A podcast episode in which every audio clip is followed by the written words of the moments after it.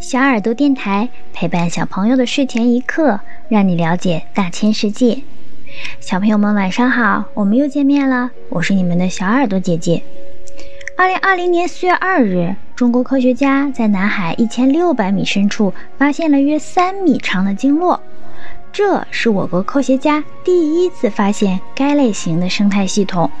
迄今为止，人类发现的现代自然鲸落不足五十个。什么是鲸落？它存在的意义又是什么呢？鲸落是指鲸死去后沉入海底的现象。当鲸在海洋中死去，它的尸体最终会沉入海底。生物学家赋予这个过程一个浪漫的名字——鲸落。一座鲸的尸体可以供养一套以分解者为主的循环系统，长达百年。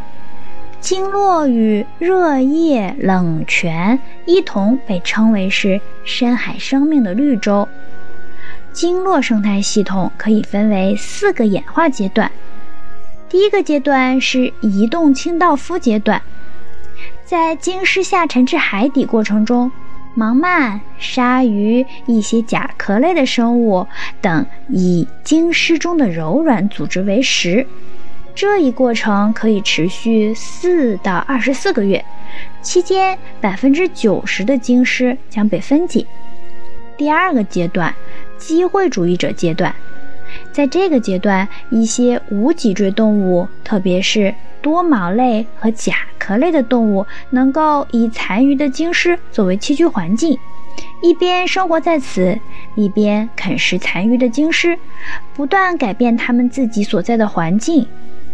第三个阶段叫化能自养阶段，大量厌氧细菌进入筋骨和其他组织，分解其中的脂类，使用溶解在海水中的硫酸盐作为氧化剂，产生硫化氢。化能自养细菌，例如硫化菌，则将这些硫化氢作为能量的来源，利用水中溶解氧将其氧化，获得能量，从而。化能自养细菌共生的生物也因此有了能量补充。第四个阶段是礁岩阶段，当残余经络当中的有机物质被消耗殆尽后，筋骨的矿物遗骸就会作为礁岩，成为生物们的聚集地。在北太平洋深海中，至少有四十三个种类的一万两千四百九十个生物体是依靠鲸落生存的。现存的鲸目数量比过往少之又少，有些特定种群，例如灰鲸的西太种群，数量仅剩可怜的两位数，现状令人担忧。倘若人类捕食鲸类、食用鲸肉而不加以节制，恐怕其影响的生物数也数不清楚。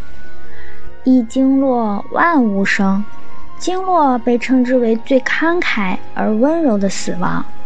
我们总在探寻生命将去向哪里，鲸落的存在或许告诉了我们其中一个答案。介绍了经络，小耳朵姐姐再给小朋友们简单说说与经络一同被称作深海生命绿洲的热液和冷泉。海底的岩层或沉积物并不是严丝合缝的，当海水沿着缝隙往下渗漏。来自地层中的不同成分、不同温度的流体也会从海底向海水中喷溢。当从地层中喷溢出的流体成分以二氧化碳、硫化氢或碳氢化合物为主，温度与海水接近时，称为冷泉。